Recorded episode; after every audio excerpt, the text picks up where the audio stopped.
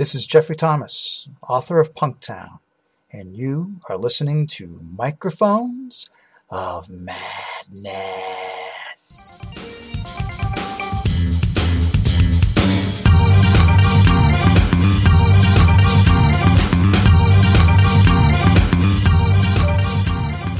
Hey, everybody. Saturday night, Microphones of Madness. It is November the 19th, 2016. The year is almost over. Thank God. um, The home stretch. How many more people can die? uh, well, 2017 is an entirely new year. All right. So tonight we are talking uh, children of. Now, Steve has been saying just glacky. Black. But there there is an apostrophe, so it's like, is it glaaki? Yes, he's Is there- elvish. he's, a, he's an elvish old one. Sorry, had some had an itch. this is uh, an anthology, is a tribute to Ramsey Campbell's Great Old One, uh, edited by Brian Sammons and and I can never pronounce his name correctly with I'm going to say with Glynn. confidence. Glynn Owen Barrass. Barrass. Um, What's so hard about Barrass? I keep wanting You to put the have that thing on accent. the. I, I still I want to keep put the accent on the wrong syllable. I think.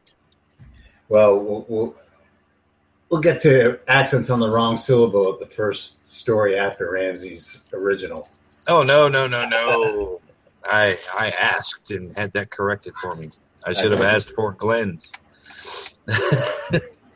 so, what we have here is, uh, as usual in the microphones madness style, we have read half of the anthology for this episode. We will read half for next week's episode. Um, yeah, I mean, you want to go with general impressions, or do Yeah, you just well- want to dive right into it? Let's just dive right into it because it, it really the the first story is Campbell's inhabitant of the lake. So it's not if you pick this up, you don't have to have a working knowledge of the source material because it's right there for you. It's right there for you. The story that started it all. Yes. So the interesting thing, if you read interviews with Campbell or stuff that he's written, is um, I won't say taken to task, but he had written a few stories in the Lovecraftian oeuvre um, when he was a young man. Um, and Derleth, he was corresponding with August Derleth, and Derleth said, "Look, you've never been to New England. you don't know New England. Mhm. Why don't you write what you know?" So he wrote Old England. Right. So he he created his Campbell country, Mhm. uh, the Severn River Valley, in in a, I guess it's a fictitious Birmingham, or was it Liverpool? Liverpool. It's either Birmingham or Liverpool. You can correct me. And Yeah. uh, this is one of this is if not the first, one of the first stories that um, uses that as its setting. Mhm. So uh, it's about a lake monster. Yeah. It's it's you know, it is a lake monster. A, a lake monster who lives underwater in a dead city who communicates through dreams. Uh, you know, um, taking taking the big C and, and, and making him a little more personable. Yeah, I, I think you're right there. I think what things like Dagon and the Big C are global threats, and those stories that have them in there, you get this sense of the world is fucked. Mhm. And I think this is is a little bit more, a lot more actually, scaled down to a local um, manifestation, and that actually, for me, makes the horror of it more acute Mhm. because it, it's it's more personal. Right. um, as opposed to this huge grand scale of things where you can get a little lost in that. Right. And and when writing about it, you can get it gets really convoluted Right. and whatnot. Right here, you know, you have your lake, you have your monster, you have your houses. Yeah, there will And- be spoilers for this story. The rest of them we're going to try and keep spoiler free, but Yeah. this story was published in 1964, so we're going to try and. Well, you, you gotta you gotta have to know the story a little bit to to understand what's going on in the rest of the anthology. That's true, Es- especially early on, where you have a lot of the stories early on are more modern um, variations on the on the story. Correct. Um, yeah, I mean this Campbell's original, The Inhabitant of the Lake, overall is is a very you know, I really hate to use the word, but it is. It's very simple. Um, it's very it's almost kind of claustrophobic in a sense that there are so few characters and the action is really confined. Um, there's a distance because there's a lot of uh, correspondence Right. between the characters rather than face to face interaction. Um, so you get a lot of the information, you're getting it uh, through letters. And even then, I mean, you, you still get this feeling this, this guy is alone in, at this lake in the middle of nowhere. Well, and that's the thing is, even when you first get into it, the lake and this surrounding area gives you a really dismal primal feel. There's ferns, it's brackish, it's stagnant. Mhm. Um, it's it's surrounded by vegetation and, and weird trees, and it you, you when you're at that lake, you feel very isolated. And it's Mhm. and you know there's only one road in, and it curves back around into the lake, and it's all set up very very um, to creep you out, a and to isolate you in the mind, and it does that for the characters as well. Right. Um, so Ramsey's main character in this story is is the friend of an artist. Cartwright is oh no, Cartwright's the artist, Cartwright's the artist. and I think it's Alan is his name. I don't write characters in my notes, just impressions. Right. Okay. Alan. Yep. His name is Alan. So you have the beginning, Alan and Cartwright, the artist, go to visit this place because he's been offered a great deal on a house by the lake.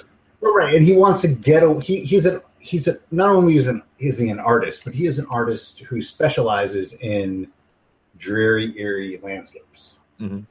Um, he's He has a certain morbidity about his uh, Right. work. he's an up and coming um, guy, and he's what he's known for are these desolate, horrific landscapes, and he wants to get away from the city. Mhm. He can get a good deal on a house, as a matter of fact.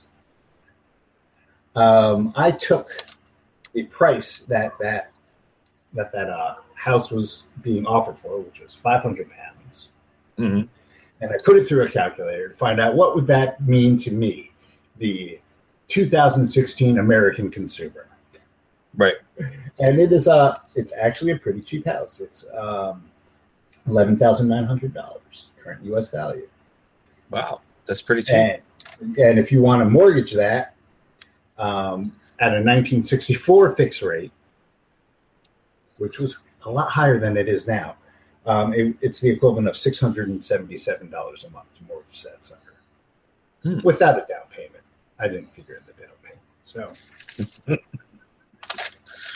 so there you go. It's, but we soon we soon realized that it wasn't that great of a deal, no, actually, you know that's not bad. except for the monster.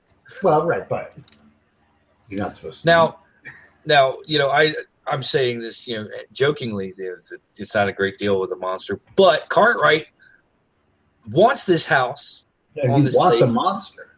because because the rumor is that the house itself is haunted, and he wants to live in a haunted house because that he thinks that will inspire him to create these these paintings. because the previous tenants left in a hurry because of bad dreams. Bad dreams. And they left everything in the house. So you get a fully furnished house for the equivalent of 11 grand. Yep. So Cartwright takes the deal. Alan, not a fan of this place. Now, now there's a number of houses. There's six Right. houses. There's six houses in a row. the not dilapidated one, hmm because the rest of them are trashed. Yes, yes. Uh, how, it's it's an area in desperate need of renewal. There, Yes. But this one house, you know, Cartwright falls in love with it right away. Well, that's what he wants. It's what he wants. It's it's it's the perfect house, and we all know how these stories work when a person moves into the perfect house. Oh yeah, they live happily ever after. Wrong. so the story keeps going, and and and to to to make a, a short story, kind of shorter. Strange things start happening. Cartwright starts having nightmares. Um, goes off to discover more of the history of the house. Uh, discovers the uh, the revelations of Glaaki. Right, Um, you know this a twelve volume set, a 12 volume set from Time Life Books. handwritten. Because the published version is only nine volumes. But Right. This is the unedited, handwritten version, the originals, which is twelve volumes. Correct. And you know, and this this factors in. This is one of the centerpieces. You have the location, you have the cult surrounding Glaaki, and their subsequent holy text, Right. and then you have the critter himself. Right.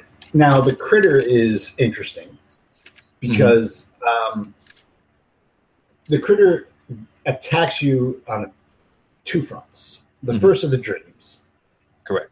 and we find out, a la um, the Rose Garden, that the that Cartwright had these pretty much the same dreams as the previous occupants hmm which I found interesting. Probably coincidental that Yeah. we talked about the Rose Garden a few weeks ago, Mhm. and now we're talking about this. And the second front are more or less zombies, Yes. um, and this is before zombies were a thing. Mhm. So, um, A man What- ahead of his time. so what happens is you get um, spined. The Glaaki itself has these huge metallic spines bristling all over its pudgy body, and it tags you with one. Mhm. And if you get tagged, you become an extension of Glaaki, Yes. a la Maker of Moons.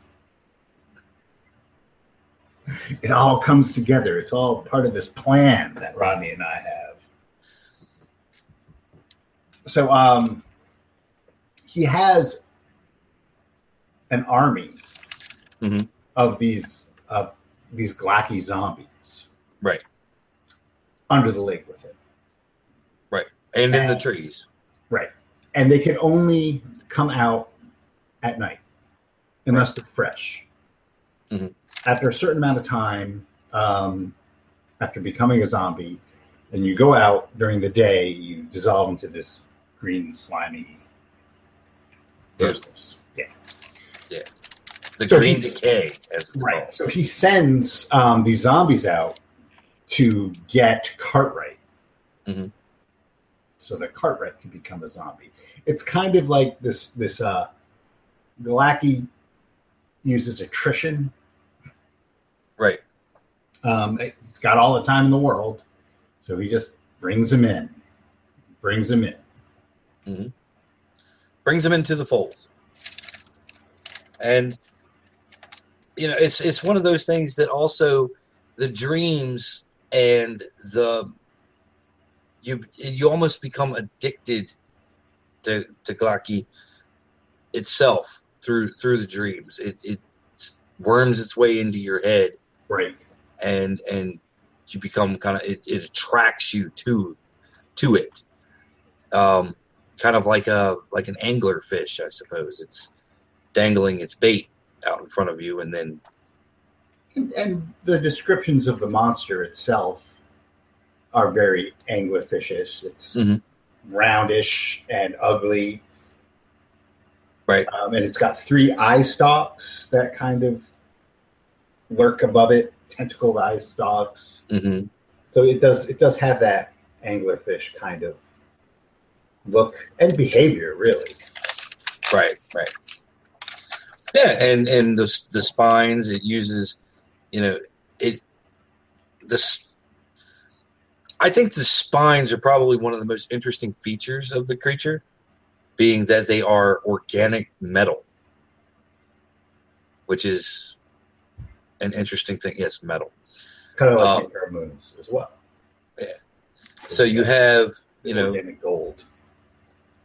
And you have this they they stab you and part of Glaaki's essence goes into the new the, the body and you become somewhat of an automation. Right. It it, it looks like you, you his will is your will, Mhm. and um, depending on what needs to be done, there's different levels of control. But ultimately, you answer to Glaaki. I mean, that's that's it. Right. So pretty much, yeah. Campbell's original story is there to to lure you in, let you know what sort of universe the rest of the book is going to be playing in. Right. And so the second story on the list is Country Mouse City Mouse by Nick Mamatas. So we have we have some twins here. Now, each of these authors have taken that original story, the original concept of Glaaki, and put their own little spin on it, introducing new elements or interpreting elements in a certain way. Uh, you know, Nick goes through and he has twins. Uh, I guess we have to do this spoiler because this is this is the big thing. Can't spoil how it ends, but you have one twin who ends up getting possessed by Glaaki, Right. and the other isn't. So there's a certain degree of that twin communication going on Right. that increases the one twin's autonomy of sorts. And all of this set during the backdrop of a, a, a riot. Right. Um, now, is that made up for the story, Steve? Or Uh, no, I think it was actual riots that happened in London. okay, Um, but now the interesting thing is, I was reading the original story Mhm. as kind of um, using communism as the other.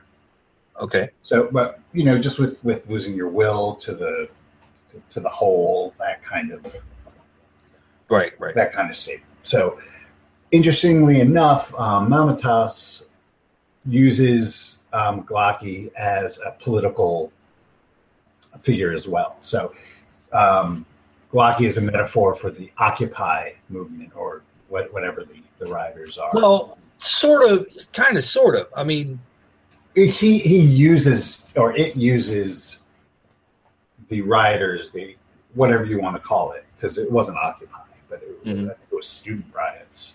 Right. Well, he he uses the rioters because the the bankers and businessmen and whatnot kind of sucked at it, Right. at at, at the That was control. his, that was his uh his long term plan. Right. Was was Illuminati style taking over um, the, the heads of institutions Mhm. and and infiltrating humanity that way. But he got a shortcut. Right. Through, through the twins. Right. He uh Glaaki himself has has a very is very patient and is playing a long game at world domination. Very long game. Yes. Um, Which I suppose you, you get with other great old ones like Cthulhu, but that's an enforced long game. I mean, mhm, They have to wait till the stars are right. right. till Aldebaran is in the night sky. Right. stuff like Very- that. And, and Very is, convoluted sort of thing. right, and this is just more like this is a power set that Glaaki has, Mhm. and this is how it has to deal with using that power set to do its nefarious bidding. He just waits. Yep. Like his angler, like like, Like the an anglerfish. Like an anglerfish. Yep. Um, yeah. So, what'd you think of Mama Mamatas's story overall? Um, I like it. I, I, I enjoy Mamatas's writing, Mhm. um, and I, I always game for for using um, these things to subvert the uh, the Lovecraftian oeuvre and invert it to uh, further my own political leanings. So Yeah. yes. Hard, hard to hard to get into it without a ton of spoilers, but um, Yeah. This this one isn't out yet, is it?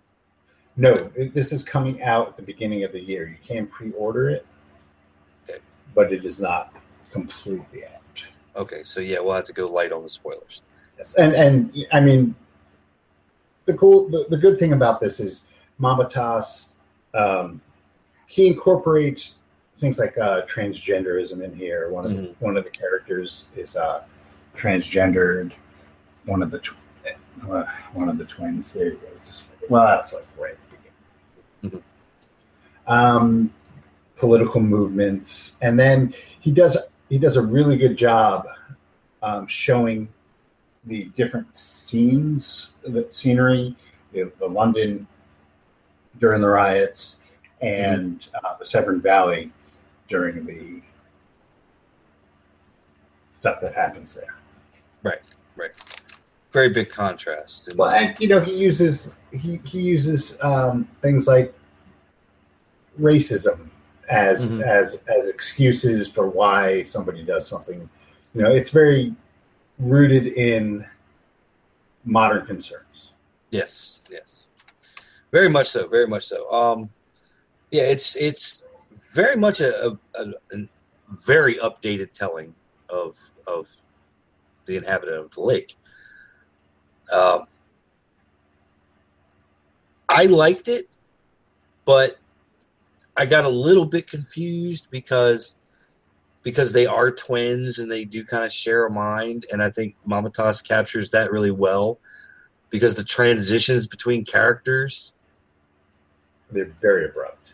yeah well i don't i don't think they they seem that cut and dried it's like one moment flows into the next moment Well, I, I mean, I guess jarring is the right word, Yeah. as opposed to abrupt. it's Yeah. it's almost it's almost like you're writing in one twin's head and then you're writing in the other twin's head and it takes you a little while to figure that out that you made that switch. hmm and yeah so so that's that's a that was an interesting way to to tell that story and you know yeah it's it's nice to see authors trying to fuck with the reader a little bit uh Yeah. next up Is uh, tribute band. tribute band john john Goodrich. goodrich that one. Yeah, I am going to uh, say that I'm really, you know, we've come across these these rockin' weird. I like the rock and weird. Yep, we've we've come across these stories in in a couple of anthologies lately, and I'm really surprised no one has latched on to that as a theme for an entire anthology. It's just like a rockin' weird anthology. Um, but yeah, we have a we have a band um, who is a interestingly is a tribute band Right. to To an old cult band. to an old Not, not cult like band. well, cult as in as in uh, well, both meanings of the word. little little known but rabid fan base. Right. Um, and they are, and the guys, the, the the people who are the main creative um, forces in the band are at odds with each other as Mhm. to where this band should go. Should they continue covering these songs note for note, Mm-hmm.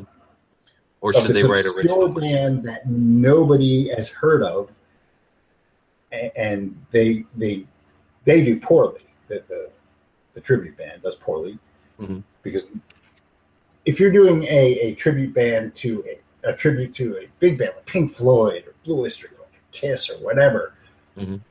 he- there's a certain amount of the population that's going to see you because you can't go and see Pink Floyd anymore.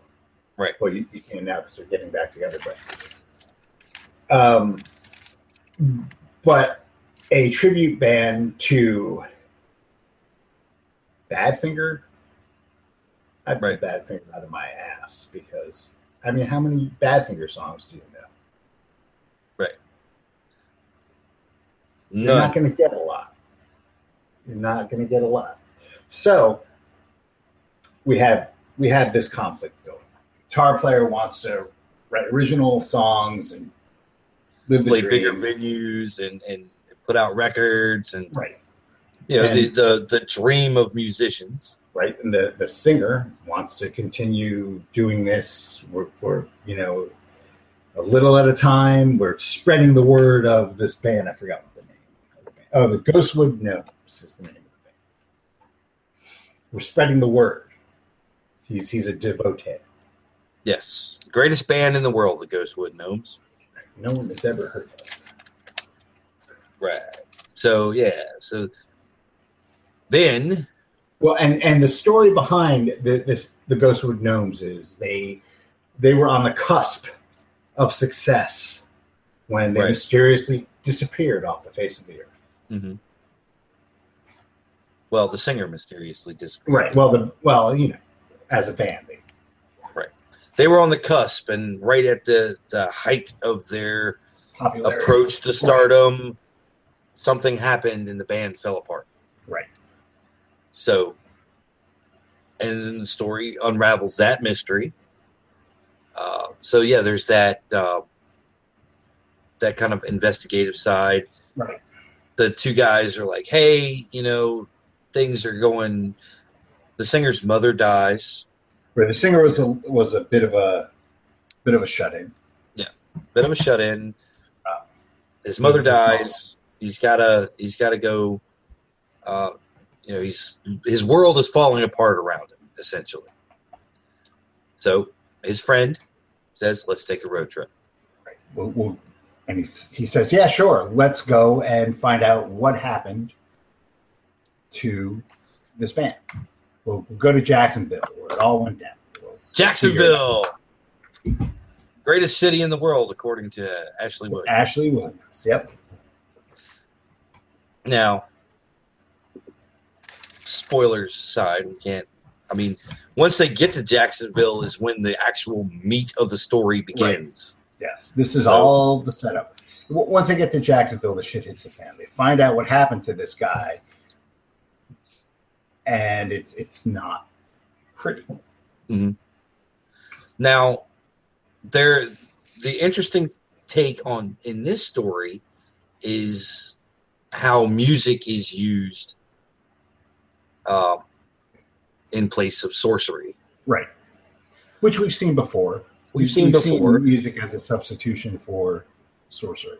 Right. Where notation and scales uh, takes the place of all these arcane formulae. U- Usually, it's a Erich Zann Mhm. kind of a situation, but this is this is different. Um, Glaaki, just a, a side note, Glaaki has a cult following Mhm. in the original story. It was a very small cult, and they they all disappeared. So, Right. what happens when you join the cult of a evil alien super fiend? You Yes. disappear. Yep. So, and and I will say that the cult of Glaaki features heavily Mhm. in in the outcome of the story. Can't spoil it because really, honestly, it is a very good retelling of the Glack, the original inhabitant of the lake. Right. From a from a rock and roll Right. standpoint. And you know, he I love rock and roll, man. Put another dime in the jukebox. so yeah, I mean this was this was a great story too. Um,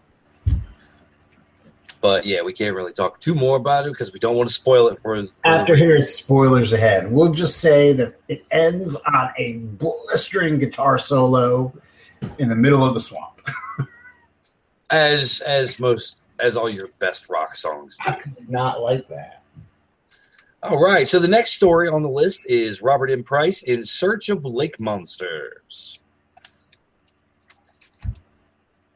Now, what we have here is a, a media circus going on. Uh, uh, another variation on on the inhabitant of the lake. Uh, we deal with a. Go ahead.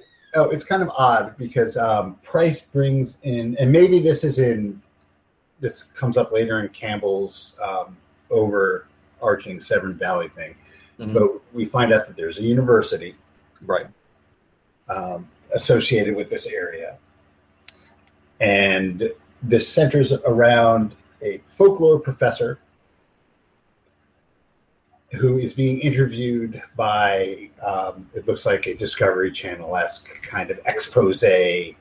hmm Something something very similar to uh, I think there was a Nessie type Well, yeah, television. like a River Monsters or In Search of Bigfoot, that kind of sensational, it's science show. yeah, like tabloid science. Right. Uh, I think uh, Price shouts out to um, Ancient Aliens and, and shows like that. And I think he mentions the guy's hair. Yeah, yeah, which itself is an alien creature and a great old one. Right. And our president, or our next president. Mm, no, different hair, same species. The Cheeto people.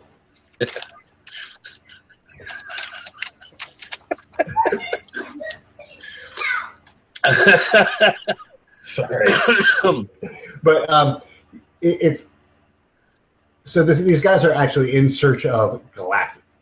right whom they whom they don't recognize as a cosmic horror from beyond the reaches of space No, he's the local Nessie, it's it's ogopogo it's nessie it's the Jersey Devil. Jessie or uh, champ or any of these Right. lake monsters that you Right. read about it's around urban urban legend. He even says it at one point. There's if there's a uh, lake, there's going to be a lake monster. right and that's pretty much true uh yeah so Yeah. I will say that this university mhm. may have the worst hiring policies this side of, of Miskatonic because if if I were a university in a town with a lake, I'd have a limnology department. And mm-hmm. they would know every fucking thing about this lake ever. It would have been dredged, sonared. You know, you would know what plants, animals live in this lake because it's a resource yes is there. I went to the University of Wisconsin. We had five lakes in town. Two of them were on campus. and they knew everything about these lakes. So How- however however interesting find Otis Redding's body in one of them. So Okay. I mean, there is that. They are big fucking lakes, and you're not gonna. I guess that's why you would have a mystery about a lake monster, is because you can't know everything that's going on in there, mm-hmm. right but you can have some knowledge. And it looks like the only knowledge they have about this lake is folklore knowledge. Well, you know, anybody who goes to look at this lake disappears. So it's like, you know, that that department used to exist. But- the but- knowledge department's gone because Right, exactly. So they, they, they go out for a you know a class, you know, say, let's get some lab time out in the wild and gone. But now that now it, I got the impression that everybody who disappears isn't a widely known fact. It's known by the, the police department Mm-hmm. and this one folklorist. Right. Now, But- yeah, it's, it's but- one of those town secrets. Well, but like people, like the uh, when when they're when they're when they finally make it to the lake because they you know they got to go to the lake and film. Mhm. When they finally make it to the lake, they discover all these new and strange animal life, Mhm. and the the you know the biologists are like, oh my god, these are great. We don't even and the, even the the producer of the show says we don't even need Glaaki. We've got all this. Right. You would think that if there was a university there, they would have a cursory knowledge of that stuff. Well, these guys are new. Recent hires. The You know, university was only endowed in 1984. So Our, our, me a break. our, our, our folklorist is the only tenured professor. well, there is another explanation. Okay. It was part of the Trump University system. Oh, my goodness.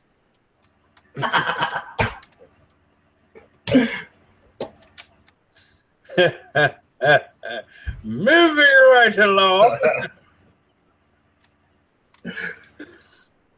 All right. So next I'm we have people, so sorry. so next we the next story on the list is by an old friend of ours, Peter Rawlik. Yeah. Uh, the collection of Gibson Flynn. Story not for the weak of heart. Not for the weak of heart. Um, and there there is a character I think based upon Peter Rawlik himself. I thought the same thing. and he he, he appears. Yeah, Peter Rawlik is an avid, avid collector of weird fiction, and probably other fiction as well. But I do know he has an amazing collection of old, old um, fiction collections.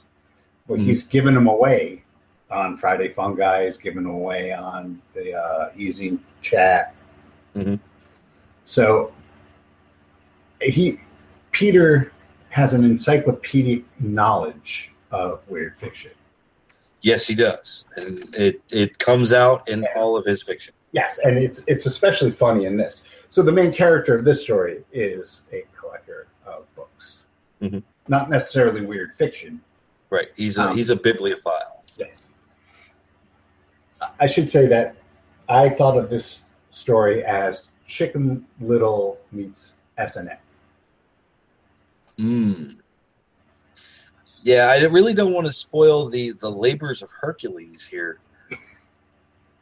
And and that's that's what it really kind of reminds me is that there's that uh, weird kind of quest aspect to it. Right. It's oh, I'll get you if you you want he wants to get a book and to get this book he has to go and pick up a few items for the Mhm. seller. And he he it, it turns into this you go here and get this and do something to get it. And then you go there and get this and do something to get it. And you have a string of tasks. Mhm. Like a video game or the labors of Hercules or Chicken Little. Yeah, it, it, it becomes kind of this, you know, this almost odyssey. and each, task is harder Mhm. than than the previous one. Right. And it becomes harder to read. Right. because because as as we are following this Gibson Flynn around, uh, yeah, the tasks are more difficult for him, and it's more difficult for us to follow Gibson. It's more and more vile. I mean, it's Yeah. Call call a spade a spade. It's some vile shit. Right. And I honestly I didn't know Peter had it. Oh, they'll surprise you. It's always Well, the I quiet mean- ones. Well, that's a, the thing is that I've read a lot of Peter Rawlik, a lot of his short stories. Pete always ends up in in a lot of these collections. He's a very prolific prolific writer, Mhm. and he's good. So you know he's in demand. So he he ends up in a lot of these. So you end up reading a lot of Pete Rawlik. And I I honestly didn't know he had this in him.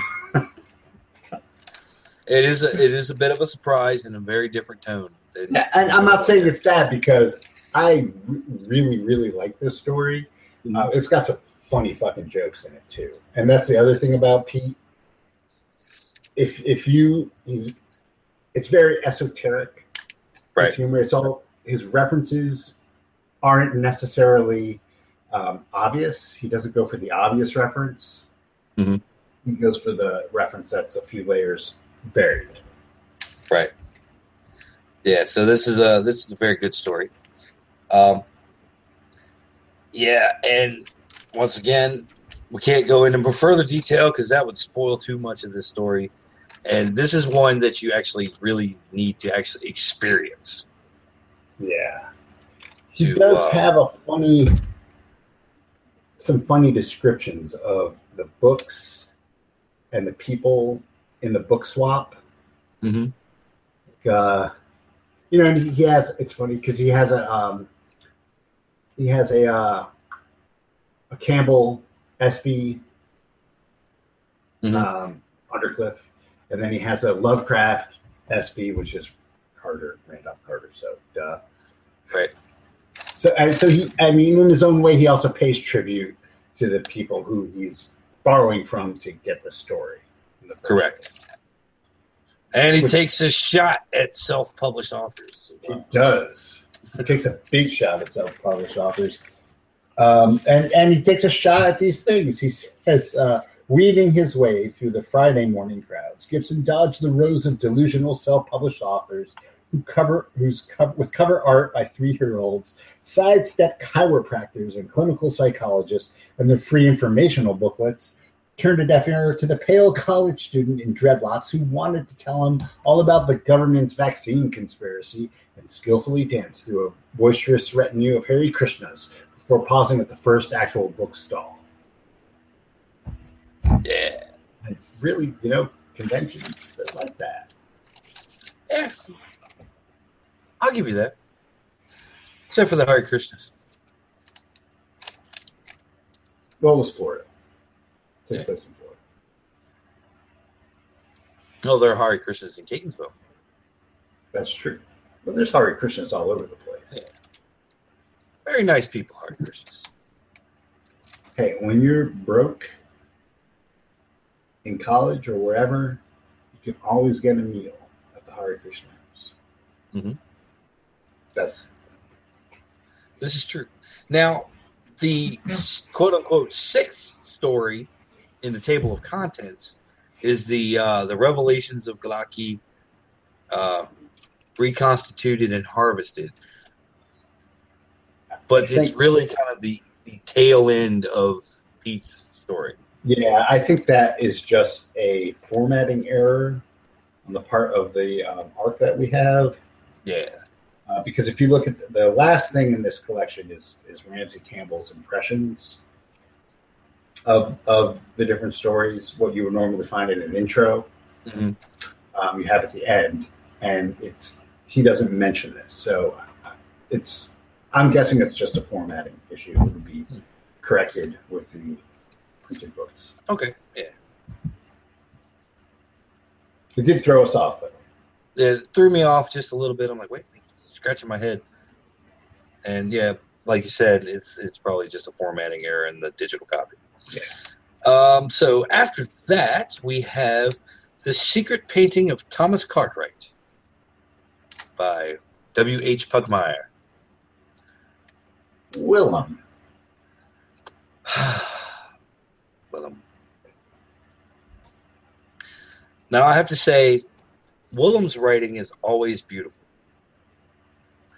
Always beautiful. He is known as the foremost of the modern Lovecraftian authors. Yes. And there's a good reason for that. Mm-hmm. Uh, Secret Painting takes the Glaaki um, story and transfers it to Pugmire's own Sesqua Valley. Right. Um, which is stunning place. Uh, you know, I'm not as well read in Pugmire as I really should be, but I did get to chance to read the Strange Dark one. Absolutely gorgeous book. Well, and he uses his recurring character, Mhm. uh, Simon Gregory Williams, the Beast. um, as a, as the protagonist in this story. Mhm.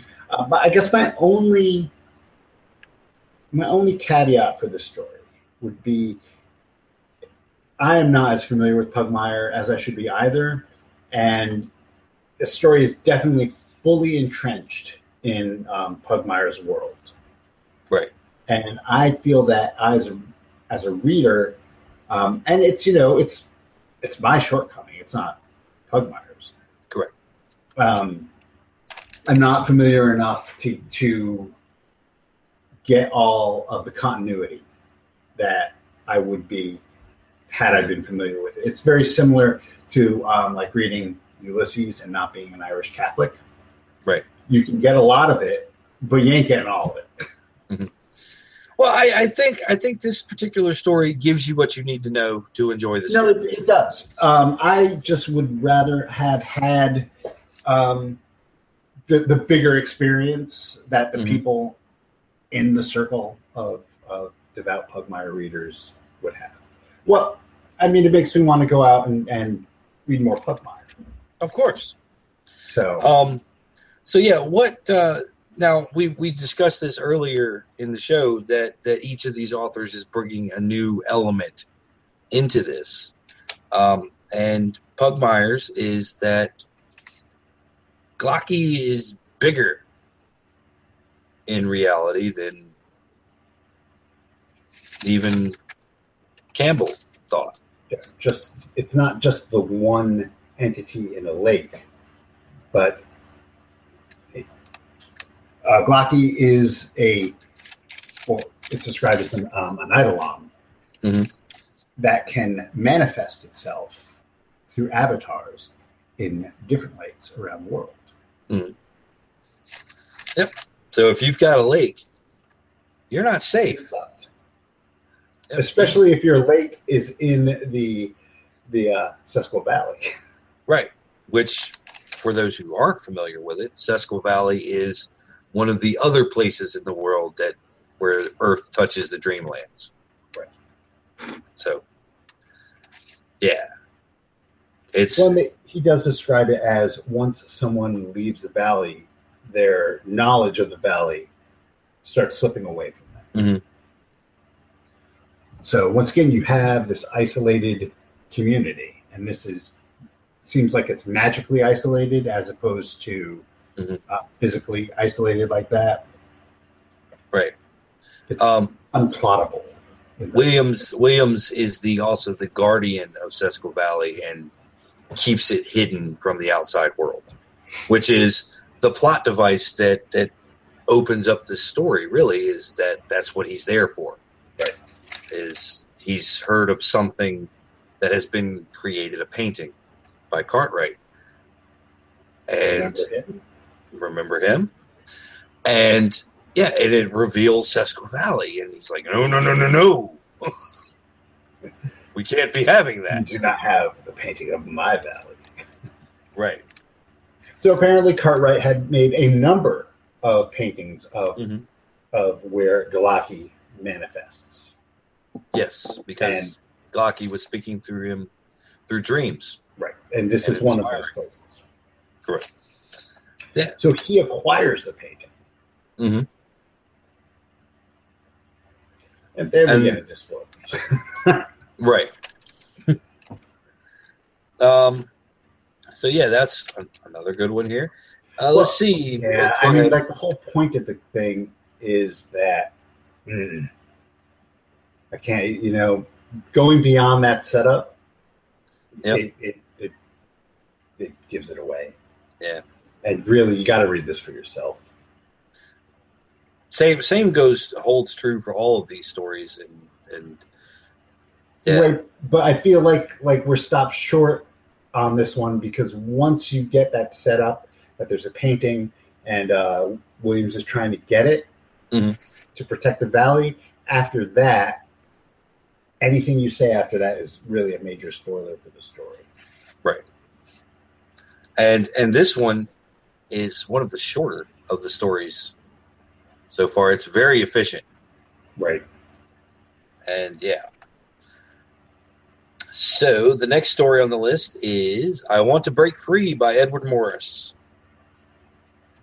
named after the Queen song. Yes, and it, it certainly was. Yeah, we have. uh Basically, we have this. Yeah, I- I guess in the story they set it up as like a blog or a vlog or something. Well, it's like a guy uh, who was a, who was uh, living living in the Severn River Valley, hmm um, who has had an encounter as a child with Mhm. Glaaki, and he is currently um, incarcerated. Well, against because of do harm to himself or others. So he's in a mental institution. Right. And this is kind of his ramblings about how he got there. Right. And and of course the doctors let him do this because this is therapeutic for him. Right. It's very therapeutic. It's written very stream of consciousness, um, which I, I enjoy that style. Mhm. Um, but it, it you definitely need to pay more attention to that to see what's going on. And Mhm. I liked it because it had that, despite the fact that it was stream of consciousness, it still had that folksy oral history feel to it Mhm. where um, the protagonist would describe um, what him and his buddies were up to when they were kids, and he'd pull out nicknames and references that that you would when you were talking about these kinds of things. Right. So it it it lent itself to um, authentic, authenticating the narrative. Right, and a lot of uh, slang as well. Right. This is the first one where you, well, Pete's a little bit, but this is really the first one where you get some um, outright Lovecraft name dropping in here as well. Mhm. So, I mean, you get Chubby and Fungi from Yuggoth are mentioned in here, Right. which which brings brings the Glaaki thing into the wider realm of Lovecraftian fiction. Which Yuggoth is not Pluto because uh, Pluto has been downgraded. So it's still the ninth planet, Yuggoth. Well, just because our scientists can't classify things right doesn't mean Well, it, it, it says that in the, it says that in the story is that you know Yuggoth and Pluto are not the same one. Um, yeah, I mean, for me, this one was probably the the one that didn't take for me. You know, it'll probably take a couple more readings of it before all the little bits and bobs I uh, like it catch in my mind. he mentions uh, that one of his friends was a Geordie, hmm and uh, I have a I have a a guy I used to work with was a Geordie. Yeah, I- like, Geordie's no a guy uh, like from Newcastle, so not quite Scottish, but close enough for rock roll. right on. no, right, yeah, and and really, like I said, it didn't really. This one didn't stick with me on the first read, so I'll have to give it another another couple goes. Uh, yeah, I mean, this one is just. Yeah, it's it's it's historical, like you said. It's got that that oral history, that folksy kind of tradition. You know, this local guy telling the story. Right, and and it's it's a lot. You know, it's basically uh, the it's a bunch of kids who are friends who go take the dare to spend the night in the haunted house. hmm haunted house just happens to be one of the cabins on the lake, Right. and hilarity ensues. Yes. So, if, if there is a haunt a cabin in your town on a lake that is abandoned, and that is the place where the kids say, "I bet you can't spend the night," that's don't do it. That's, Don't do it. That's the takeaway. Don't spend the night there Don't spend the night there. unless you want to be an extension of Black. Don't buy the haunted house. Um, do not undertake uh, Herculean tasks from strange book dealers. There's a whole list of things not to do. Right. Well, hey, don't research strange organic metals. This is true. Coming up for a segue there, The Spike by Scott R. Jones. Another friend of the show. Scott is a friend of the show, and it's once again, it's always a pleasure reading something he's written because Scott has a, I think Scott has a fairly unique point of view when it comes to Mhm. this stuff. Yes, uh, he's he's been. This particular story is is big change, very refreshing. All the other stories are are traditional weird narratives. Right. Uh, Scott likes to go this science fiction transhumanist route Yes. and it's very very interesting and we get a character um, who as you said is very bond villain-esque Yeah, he's like a Bond villain. He's a mad scientist, and it says it. I mean, it's right there. It's, it, the guy's name is Tusk. Right. He's this recluse, and the name of his his company, by chance, is Eidolon. hmm and uh, he's a big fan of uh, um, I don't know if I'm pronouncing this right, Fa- Feyerabend, hmm whose thing was um, he is a rejection of the monolithic methodology in science. that's right. So what we have is- basically you have a mad scientist, Right. I'm and The guy a is gentleman who goes to work for the mad scientist. He's willing to eschew the traditional scientific method if it will get him results. and also the he, he eschews methods of research he wants all of his employees to Cross share knowledge Yes. and it, it said that he's very into open source science, Mhm. until he makes the guy sign a non-disclose later Right. on, which I thought was hilarious. Actually, the sec that's the second one he has to sign. When you start working for the company, you have an NDA as well. Right, but now that's the thing is, it's open source to a point. Mm-hmm. It's open source, but the company itself is very secretive. Right, Um, and these Really guys, isn't open source at all. these guys, it is, almost feels like it's the prequel to his story in Return of the Old Ones. You know like- what it Like kind of- Eidolon is the Cyberdyne of Scott's universe. Well, it, it kind of reminds me of that Simpsons episode where Homer works for, goes to work for Scorpio, hmm and and it turns out that Scorpio is basically a Bond villain. and he's he's he- it's a great place to work, except for what they're actually doing. Right. And that's the the premise of the story. Um, now, he does put a little bit of a twist in there uh, that that gives Tusk his Bond villainesque Right. um, arc. to me, the real strength of this story is that we, we talked about this in the beginning that Glaaki is very scaled down Mhm. and very personal. So Yes. you go to the lake and it's you and maybe a friend or two who are confronting or confronted by the, the situation that is Glaaki and the lake. Right. It's not that big scale that you get with, with Cthulhu or or uh, any of- Nyarlathotep. no, or, or any of them really. Mhm. Scott has managed in a believable way to make that local threat to be more global. Mhm. Can't go into it without giving it away, but it's it's a it's a very clever way to make Glaaki more of a uh, universal menace Mhm.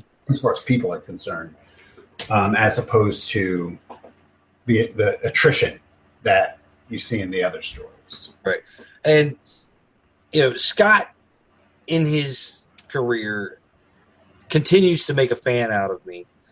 And not to disrespect any of the other authors in this anthology, but this story alone is worth the book. Yes. Um, Now, now, um, back back when we were young, naive assholes instead of the old jaded tired assholes. that we are now.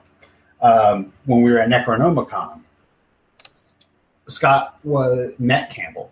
Think they were on a panel together, and Campbell had read one of his stories and basically gave Scott his blessing, Mhm. more or less. I mean, Right. He he said Ramsey said that uh, Scott Jones's prose was brilliant. I don't have the exact quote, but he he was very very open with his praise of Scott's work. Right. So it's very nice to see that Scott is is taking that praise and running with it, Mhm. As opposed to resting on his laurels and patting himself on the back. Oh, he was giddy as a schoolboy. Oh, he totally was. But I mean, you get over that, and then you get to work. Yeah. Well, he was giddy as a schoolboy being included in this anthology as well. Yes, he was. It's actually one of the reasons why I wanted to read this anthology Mhm. was because I knew Scott had a story in it, and I knew that Scott was was getting high praise from Ramsey Campbell himself. So that that Right. for what it's worth, Scott, I blame you. All right. So enough gushing about Scott Jones. That's Scott Jones, author of such book.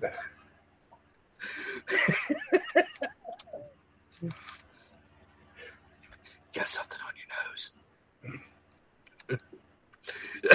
That might, yeah, wow, that that's been that color since um, Resonator came out. Really, Yeah. Now, um, the next story on the list is the dawning of his dreams. Now, uh, I particularly like this story because it not only does it pay tribute to to Glaaki and and Ramsey Campbell, but in my mind, it's a little nod to my particular favorite Lovecraft story from Beyond with our jellyfish people.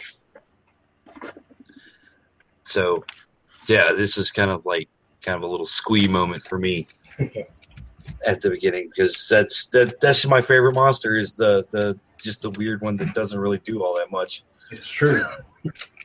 it's true. Um, yeah, I liked this one because because of the um, the focus on something not human. Right. and, and so we're we're we're brought along. This is kind of an origin story, a, a, a prequel to the inhabitant of the lake, if you will. It reminded me of the Silmarillion, Mm-hmm. um, mainly because it, it, in the, for those of you who haven't read the Silmarillion, shame on you if you haven't. Um, the, the very first part of it talks about the music of the universe is being played, and uh, Melkor, who is the you know the first of the Dark Ones in Tolkien's universe, um, steps in and adds a note of discord. Right. And that's when things get interesting. Mhm. Is when you have this discord. It's it's the equivalent of adding evil into the world. It's the snake in the garden. Blah blah blah. It's just it's striking because it's music. Mhm. And this, you kind of have the same thing. It's not as grand. It's not the creation of the universe, but these these uh, jellyfish people communicate and live in a world of harmonious colors. Mhm. And when they encounter the big G, because at this point he is kind of scaled up in this story, Right. Yes. um, or it. She actually refers to Glaaki as he, so I will for this story. Um, he adds a discordant color Mm-hmm. into the mix, which struck me very much as um, how the Silmarillion was. Right. Excuse me. And as a result, Things things are brought into this this beautiful world of colors and and and peace and harmony, and then you get this, like you said, the the note of discord or the clashing color. I guess you could call it. And, you know, things kind of spiral down from there. Right. And it, it's funny because it starts out where it gets interesting for a while. Mm-hmm. like they start to become civilized they start to differentiate themselves and they they realize that they're mortal Mhm. and they for a while it almost benefits them. Mhm. Um, because you, you come from a place of stagnation, Mhm. beautiful stagnation, but stagnation through change. And unfortunately, um, there's too much change. It's too fast, and the, the jellyfish people can't handle it. Right. And you end up with uh, the utter destruction of the jellyfish, which is not a spoiler because the spoiler has happened later. Right. Yeah, and and I just really liked it because because of the perspective it shifted, um, and you know, as you said, you, you it's this almost mythic type of story. Right. It's very. It's more of a cosmic scale Mhm. Than any of the other stories have been before. Um, Right. I half expected at one point for there to be a full-on Green Lantern Corps alert hmm to uh, defend the civilization against Galactic because it's got that kind of Green Lantern vibe to it. Right. Like a Green Lantern Corps, not necessarily just Green Lantern. Kilowog versus Glaaki. Well, it would be like uh, an arm of the Corps would come in Mhm. and get their asses handed to them. But sadly, because this is mythos, Lovecraftian style fiction, there are no Green Lantern Corps to save you. Denny O'Neil would do it. Still, another great story here. Uh, the final story we're going to look at tonight is The Lakeside Cottages by William Meikle. And I hope I just pronounced that correctly. We probably mispronounced his name in, in uh, the last one too. I probably did. a story in there as well. I think I pronounced it the same.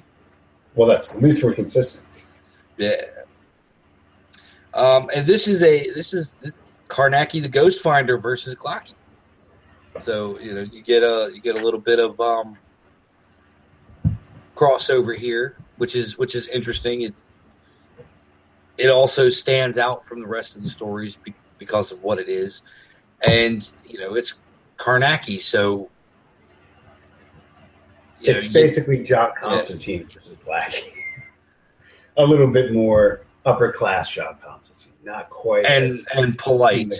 Yeah, So yeah, I mean, this is this is a great story. It's written in the style of the Carnacki stories, where Mhm. he's recounting it over at, at a dinner party. so you know he makes it. Right. You know, you know, he lives from the get go, so that's not a spoiler. Carnacki always lives. Right. Um, you know, and they bring in elements of the Carnacki stories, like the Electric Pentacle and stuff like that, and basically, you know, it's it's his investigation into a possession by it's, it's, a- it's an occult detective story. Mm-hmm. Yep. And uh, yeah, I mean, you know, there's not a whole lot you can say about it that doesn't spoil it. Right. Um, now, I will. Well, I can't really say that either because that's a spoiler. But you know, it it goes along with the the detective style narration, and we get our inevitable confrontation. Well, if you're if you read that genre, the occult detective genre, Constantine, Carnacki, or even like um, some of the weirder Sherlock Holmes pastiches, uh, or or Judge Dee, Mhm. um, you, you know kind of what you're in store for. Right. So I mean, you get a lot of of uh, I'm going to do this to counteract that, Mhm. and when that fails, we'll do something else. So it, it's got that that kind Right. of feel to it. hmm And and it was actually the the perfect story to, you know, end not this this session of reading because because it does end on that high note. You know, Carnacki survives. You know he survives from the beginning. Right. But Now, it's not necessarily a happy note. no, no, it's it's kind of a Pyrrhic victory. Right. But uh, yeah, can't really discuss how it's a Pyrrhic victory because We want you to. We want you to buy the book. we want you to buy the book. Um, yeah, I want you to mean, read the book. so yeah, so far this this this has been a, a pretty decent, um, pretty decent anthology. I wasn't sure going into it that I was going to end up in the positive space that I was because I am a little burned out on Well- on the mythos. but it's a lot less. Well, well, a lot less depressing and and despairing as the mythos is. Mhm. And like, like I was saying before, it's because of the scale. Because this is much more personal horror. Mhm. Um, I don't want to say that it's like a, a werewolf or a or, or the mummy or something, but it's more along that scale where um, it is something you confront, Right. and directly, Right. as And- opposed to waking up with nightmares. Or or in the case of Return of the Old Ones, wanting to go and build a pillow fort and live in it for a week. So it- it- it's yeah, it's it's it's a lot. It's a lot more accessible Mhm. um, to the to the greater public than something like Return of the Old Ones was, because Return of the Old Ones is fucking hardcore. Right. Um, same, and they were both they both were uh, published, or they will be both published at the same time. They were both part of the same crowdfunding Mhm. um, campaign to get Yeah. funded. So they're they're same editors, so they're very very related. But whereas Return of the Old Ones is just hardcore beating you down. hmm I'm not saying this is lighthearted, but this is more accessible. You can read a few in a row and not want to put the gun in your mouth. Right. Exactly. My thoughts exactly. I mean, this is this is you know, and and so and a lot of these stories so far have have been fun in their own way, and for me, that's that's what reading this stuff is all about is is having fun. Right. Oh yeah. Um, you know, and yeah. So next week we'll be doing the second half, But two- part two. So join us then. It'll be next Saturday night, nine thirty Eastern time.